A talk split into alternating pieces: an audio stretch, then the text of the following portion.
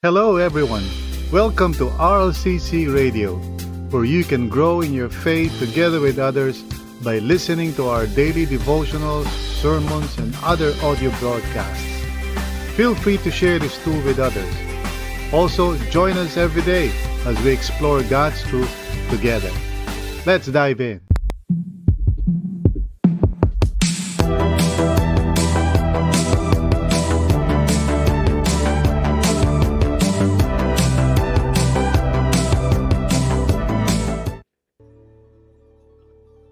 So, i-center natin ang sarili natin sa Panginoon. Let's uh, center our entire being to the Lord. Praise God. Let's uh, just receive yung kanyang peace and joy sa puso natin. Let's welcome the presence of God in our midst. So Lord, maraming maraming salamat. Praise God. We receive your your peace, your joy into our hearts, Panginoon. Thank you po so much, Panginoon. A lot of people uh, struggle with prayer. Hindi madali ang manalangin and especially for busy people, uh, napaka hirap po talaga, you know, to carve out the time to really sit still and pray. Uh, most of the time, nakakapag-pray lang tayo siguro when we are with others. Um, pero on our own, minsan parang talagang nakakalimutan na natin o hindi na tayo nakakapagbigay ng sapat na oras. It seems that praying for for a lot of people uh, is a burden, no? That is hard to carry. With uh, so many things uh, to do, Some people think prayer is just a uh, distraction or even a waste of time. No? If ever uh, people pray just because they have to o kaya yung nasa ganung grupo sila or they are expected to pray. Pero siguro deep down ano sa puso ng ilan parang there's that uh, lingering doubt no does it make any difference at all? Now, in contrast, of course, uh, there are those who really believe that prayer is a privilege. And I hope na yan ang ating matutunan sa umagang ito, sa ating daily devotions. Na prayer is truly a privilege na kung titingnan natin, God is uh, providing us, you know, access into His very presence. And so ang passage natin today reminds us of that. Sa Luke chapter 1 verse 8 to 17. So basahin natin, no? Uh, and before we we read it, may I encourage you to just open your heart to the Holy Spirit and allow the Holy Spirit to emphasize a word or a phrase or or maybe an idea or an image sa puso mo as I as I read this passage I want you to just let the Holy Spirit highlight uh, whatever word or phrase na gusto niya na gamitin to impress upon you His message for you today. So basahin natin starting in verse 8. Once, when Zechariah's division was on duty, and he was serving as a priest before God, he was chosen by Lot, according to the custom of the priesthood, to go into the temple of the Lord and burn incense. And when the time for the burning of incense came, all the assembled uh, worshippers uh, were praying outside. Then an angel of the Lord appeared to him, standing at the right side of the altar of incense. When Zechariah saw him, he was startled and was gripped with fear. But the angel said to him, Do not be afraid, Zechariah. your prayer has been heard. Your wife Elizabeth will bear you a son, and you are to give him the name John. He will be a joy and delight to you, and many will rejoice because of his birth. For he will be great. Sorry, uh, I went beyond that. Uh, only up to verse 13 lang tayo. But the angel said to him, Do not be afraid, Zechariah. Your prayer has been heard. Your wife Elizabeth will bear you a son, and you are to give him the name John.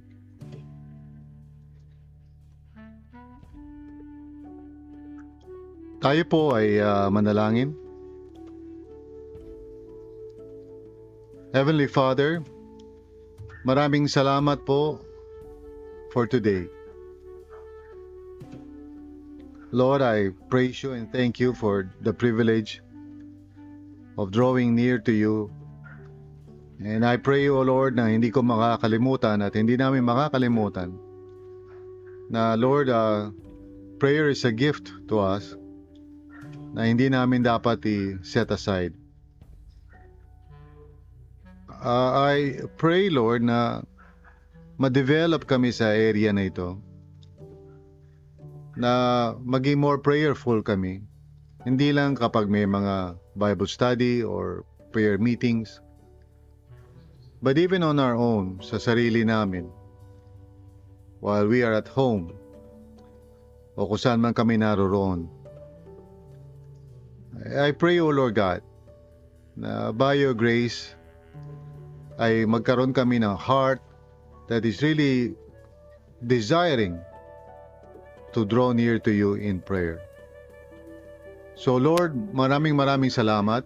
Lord, thank you so much sa umagang ito. Uh, as we meditate on your word, speak to us, Panginoon, by your grace. This we pray. In Jesus' name, amen and amen.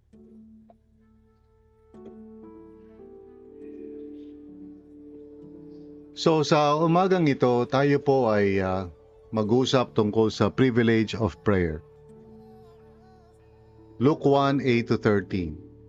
And um, I'm sorry na makpas ako sa pagbasa ko kanina but uh, only up to verse 13. Actually, the passage, the whole section is full of insight and um, kaya hindi natin makover lahat in one sitting. So we'll just cover verses 8 to 13 for today. At ang question sa mind ko right now na gusto kong pag-usapan natin is, why is prayer a privilege?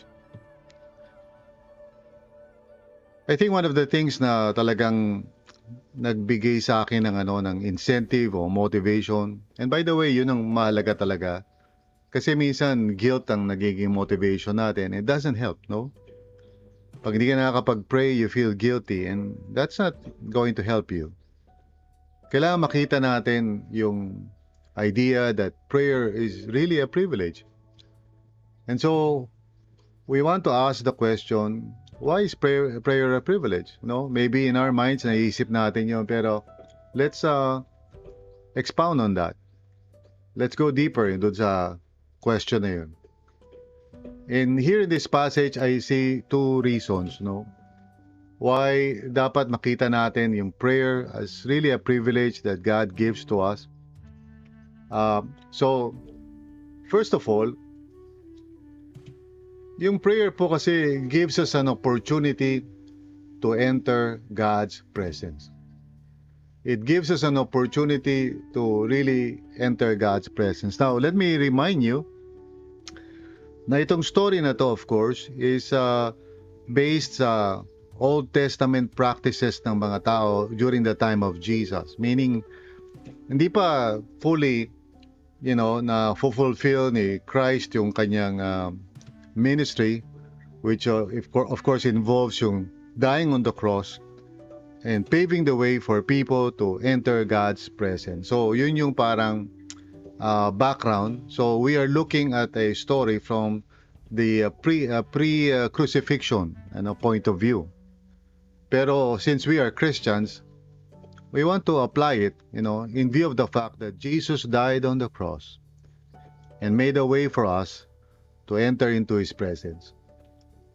So, prayer gives us an opportunity to enter uh, God's presence. So, basahin natin yung verse 8, no?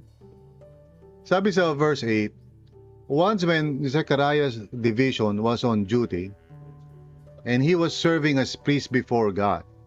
Now, please understand na itong sinasabi ni uh, Luke sa atin about yung division ni Zechariah.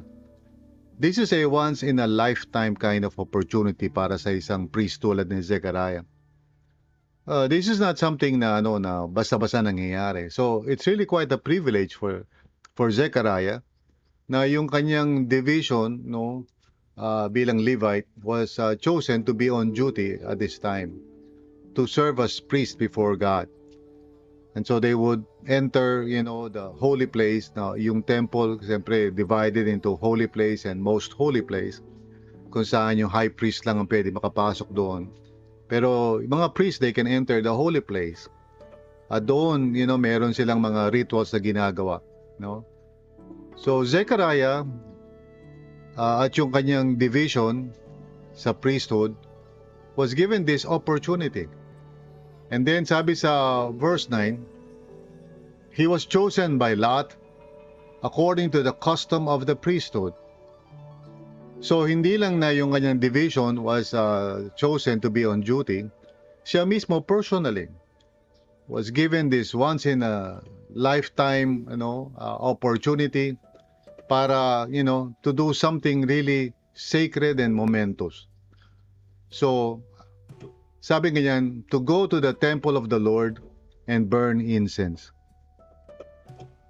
Now, in the Old Testament, and uh, it has always been a biblical concept na yung incense represents the prayers of God's people. So, si Zechariah was given this once-in-a-lifetime opportunity to enter into God's presence and to represent the people of God in prayer. And then sabi sa verse 10, And when the time for the burning of incense came. All the assembled worshippers were praying outside. So the whole event is saturated by prayer. And like I said, you know, during this time, hindi pa naman nako-crucify si Christ on the cross. For them to be able to experience yung ganung klaseng, uh, you know, nearness to God was such a privilege for them. And especially for Zechariah. You can only imagine siguro yung feeling ni Zechariah na once in his lifetime, he's given that privilege of drawing near to God. And I want to highlight yung contrast na yun. Because now that Jesus Christ no, has come and died on the cross on our behalf to pay for our sins. One of the things na nangyari, know, when he died on the, uh, you know, on the cross, was that yung curtain sa temple was torn down from top to bottom, symbolizing na there is now this access to the very throne of God. At yan ang gusto kong i-highlight sa umagang ito. Sa ating uh, paglapit sa Panginoon, we must consider it such a great privilege to enter into God's presence through prayer. Sa pamagitan ng prayer, we are given, you know, this opportunity to draw near to God. And uh, of course, God draws near to us as well. Yan ang tinuturo sa atin ng Word of God. Now, you know, if you are to think about it sa moderno nating uh, karanasan, if the President of the Philippines, kunyari, would invite you to his uh, place siguro sa Malacanang, if you are given access to that, uh, at sabihin sa'yo ng presidente na you can come and talk with me. Siguro baka hindi natin malaman yung ating gagawin o siguro yung ating uh, kung susuotin natin o magme-makeup tayo kung babae tayo whatever klaseng paghahanda natin. Siguro matataranta na tayo. Because to be given that privilege yung lumapit sa sa presidente, of course, would be uh, astounding, di ba? Uh, amazing. Now think about it. The Lord is inviting you to draw near to His presence. We're talking about the King of Kings and the Lord of Lords. Prayer po is a privilege to enter into God's presence. It's an opportunity. Kaya really, it's, it's nakakalungkot when people think about prayer as parang a big burden, kailangan bang gawin yan, it's so difficult, you know, busy ako, marami akong aasikasuin. We fail to understand, no? That God is giving us an opportunity to enter into His presence. And unlike Zechariah, na once in a lifetime, lifetime lang siya makakalapit sa presensya ng Panginoon. For those of us who are in Christ, we can do this at any time. Kaya nga, huwag natin isipin na ito ay isang malaking dalahin o istorbo. When we think about prayer as a privilege and as an opportunity, that should excite us.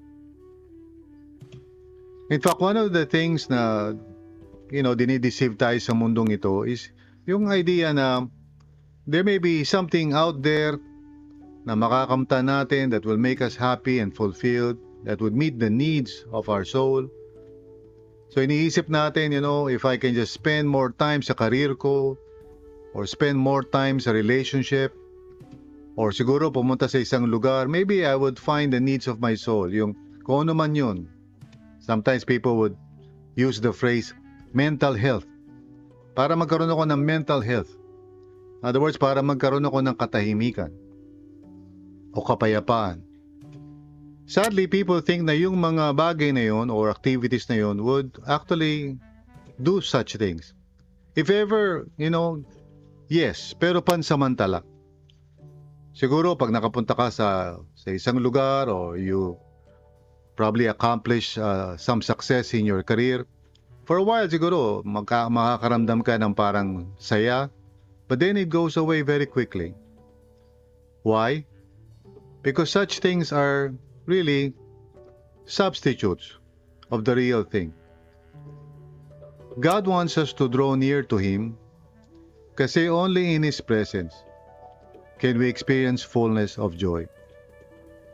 Kaya nga sabi ni Dallas Willard, I remember in one of his writings, kailangan daw i-arrange natin yung days natin o yung buhay natin in such a way that we can experience yung contentment and joy in the presence of the Lord. So let us remember na ang prayer po is an opportunity na binibigay sa atin ng Panginoon at huwag natin sayangin yon. God has given you and me access to His throne, to His very presence at any time through Jesus Christ. So, what an awesome opportunity that is. Which leads me to the second reason why prayer is a privilege. It gives us an opportunity to experience God's power. Again, that is something na siguro hindi natin na re-realize. But let me expound on verse 11 to 13. Okay? Basahin natin ang verses 11 to 13. Sabi sa verse 11, Then an angel of the Lord appeared to him, okay, standing at the right side of the altar of incense. Now this is something new, something remarkable uh, sa experience na hindi lamang ni Zechariah but even of the entire nation. Kasi according sa mga intertestamental na mga writings, hindi na nararanasan yung presence of God, you know, in that sense na parang immediate for about 400 years.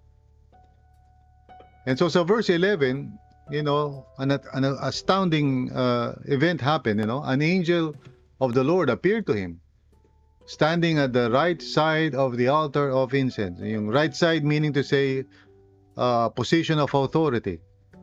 So itong angel na to is not somebody na parang ordinaryo lang. He is standing, ika nga, to represent God. Sabi sa verse 12, When Zechariah saw him, he was startled and was gripped with fear. In other words, hindi niya ina-expect ito. And you can only imagine siguro, seeing an angel, di ba? uh, right there before you kung ano mararamdaman mo, di ba, if you were in Zechariah's place. Pero sabi sa verse 13, But the angel said to him, Do not be afraid, Zechariah. Your prayer has been heard. Which means the Zechariah probably uh, either prayed a long time ago, and I don't think he was still praying at this time, at least for himself, kasi nga, he's already old, and his wife Elizabeth is barren. Uh, we don't know exactly at ano yung tinutukoy dito ng angel. Your prayer has been heard.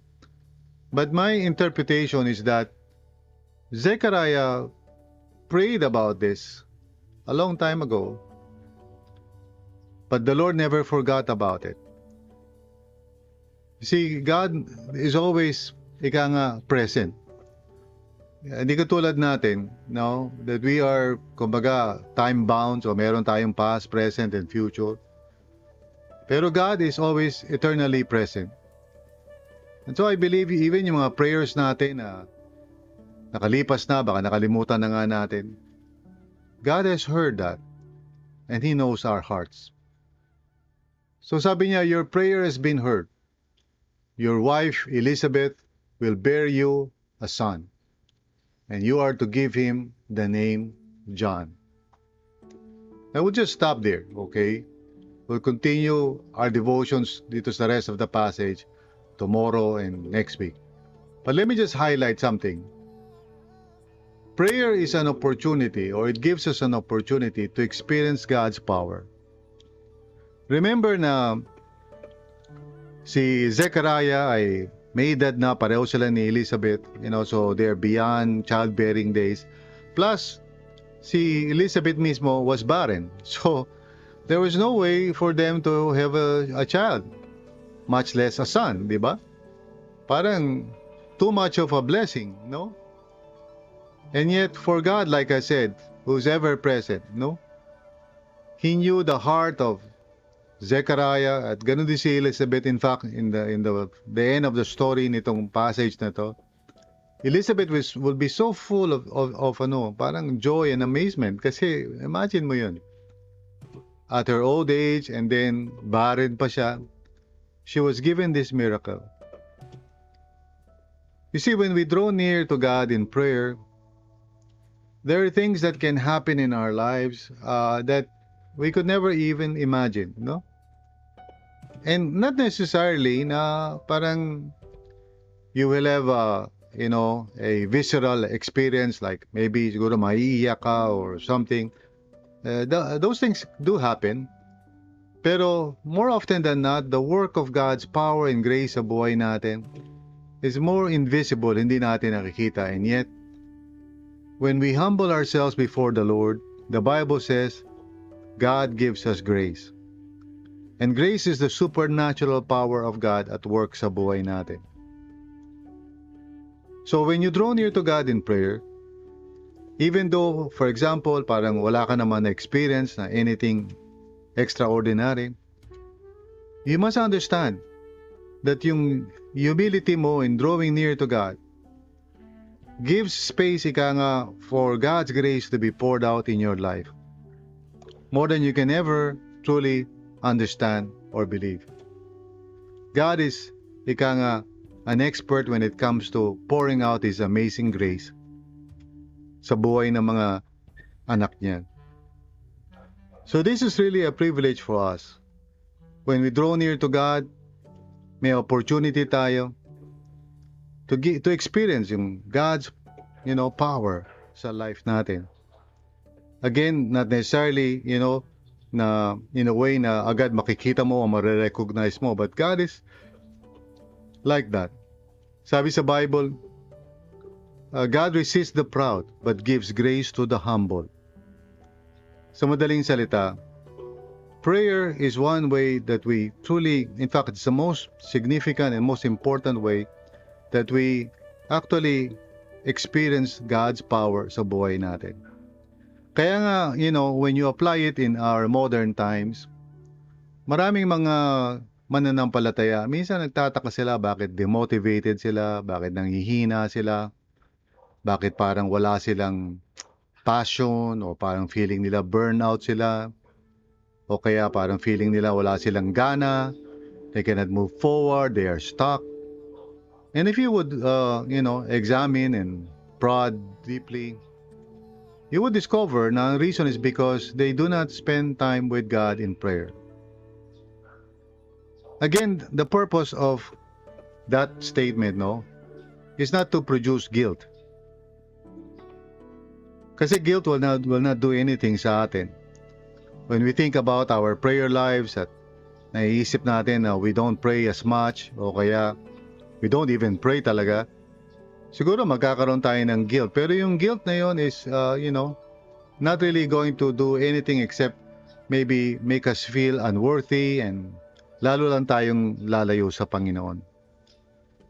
It's better for us to think of prayer as a privilege, as an opportunity. So it gives us an opportunity to enter God's presence. And it also gives us an opportunity to experience God's power. Sa madaling salita, prayer is a privilege, not a burden. Hindi po ito pabigat. So, think about your experience sa sarili mo. Have you been praying more consistently and regularly as you know you should? Now, kung sakaling hindi, just ask for, for forgiveness from the Lord. Pero more importantly, you know, decide sa sarili mo that you're not going to waste this opportunity. Think of prayer as an opportunity, not a burden. In the coming days, you know, mag-set aside ka talaga ng ample time. And not just once. One of the problems na nangyayari ngayon sa maraming churches is that we think of prayer as a once a, you know, a day kind of activity, yung tinatawag na quiet time. Of course, there's nothing wrong with quiet time except parang kulang, di ba? If God is giving you the opportunity to draw near to Him, to experience His presence, you know, and power, why don't you do it more often, di ba? So my encouragement to you is that siguro if you can, by God's grace, make a commitment to to pray in the morning and also before you retire at night, at the very least. Now, if you can also, by God's grace, try to pray also during lunchtime. And in fact, kung meron kang faith talaga and you're growing in the Lord, try to pray in the middle of the morning and in the middle of the afternoon and in the middle of the night. Sa madaling salita, if you can pray as often as possible, you know, that would be a good, good thing for you, as it is for me. The more I pray, the more I know that I'm able to experience yung opportunity na binibigay sa akin ng Panginoon. And if you know someone na maybe nag-struggle sa prayer, why don't you reach out to that person and uh, encourage him or her tukol dito sa pinag-usapan natin. Maybe you can share this devotion sa kanya and talk about it. Upang sa ganun, both of you can practice yung discipline of prayer which is really a wonderful opportunity na binibigay sa atin ng Panginoon. Let us pray. Lord, tulungan niyo po kami na wag namin isipin na ang prayer is such a big burden, na prayer is parang sagabal sa schedule, napakahirap gawin. Instead, help us to see prayer as a privilege that you are giving to us to enter into your presence, O Lord, and to experience your power in our lives. Lord, for Zechariah, once in a lifetime yung kanyang na-experience. And of course, there's something special and unique about his experience.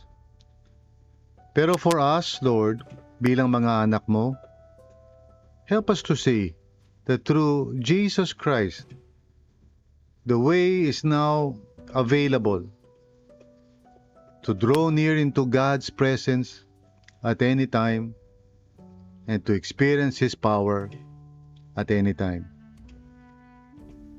Lord, nawa by God's grace, itong mga darating na araw, may we become more passionate about prayer and really pray as often as we can.